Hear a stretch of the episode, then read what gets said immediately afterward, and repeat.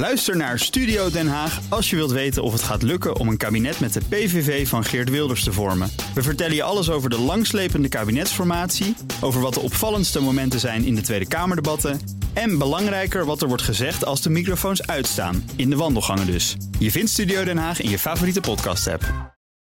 De column van Bernard Hammelburg. Zolang we niet in een Europese staat leven, hangt het EU-lidmaatschap van een land af van zijn eigen grondwet. Nee, dit is geen uitspraak van het Poolse Constitutionele Tribunaal, maar van rechter Peter Huber van het Duitse Grondwettelijke Hof in Karlsruhe. En de uitspraak is niet van nu, maar anderhalf jaar oud. De strekking is vergelijkbaar. Het Europese Hof in Luxemburg is niet de veste van de Europese juridische heilige graal.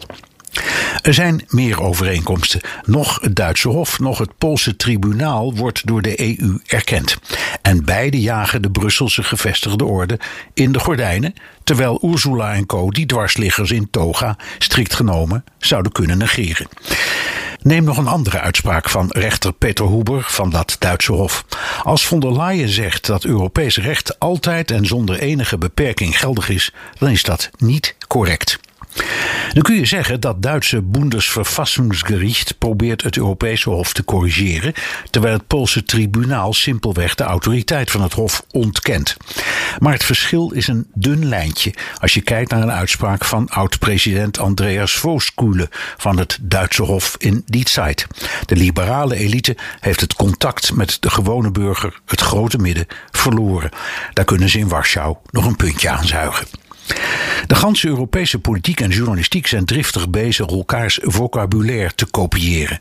Isoleer Polen via artikel 7.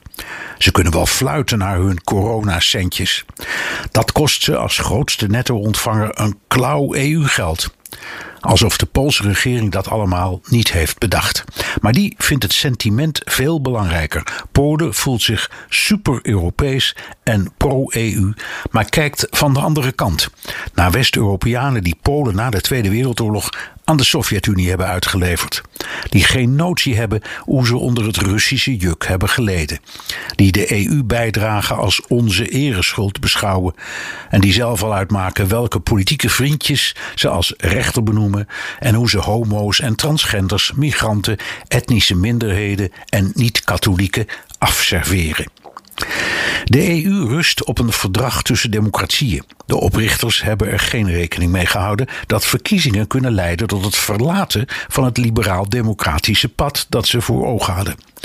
En ze hebben verzuimd de enige echte sanctie op te nemen: het ontnemen van het lidmaatschap. Met als gevolg botte autocraten tegenover machteloze bureaucraten, zoals Ursula en co.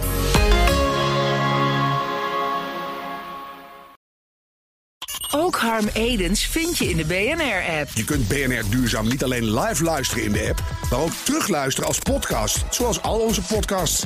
En naast dat de BNR-app Breaking News meldt, houden we je ook op de hoogte van het laatste zakelijke nieuws. Download nu de gratis BNR-app en blijf scherp.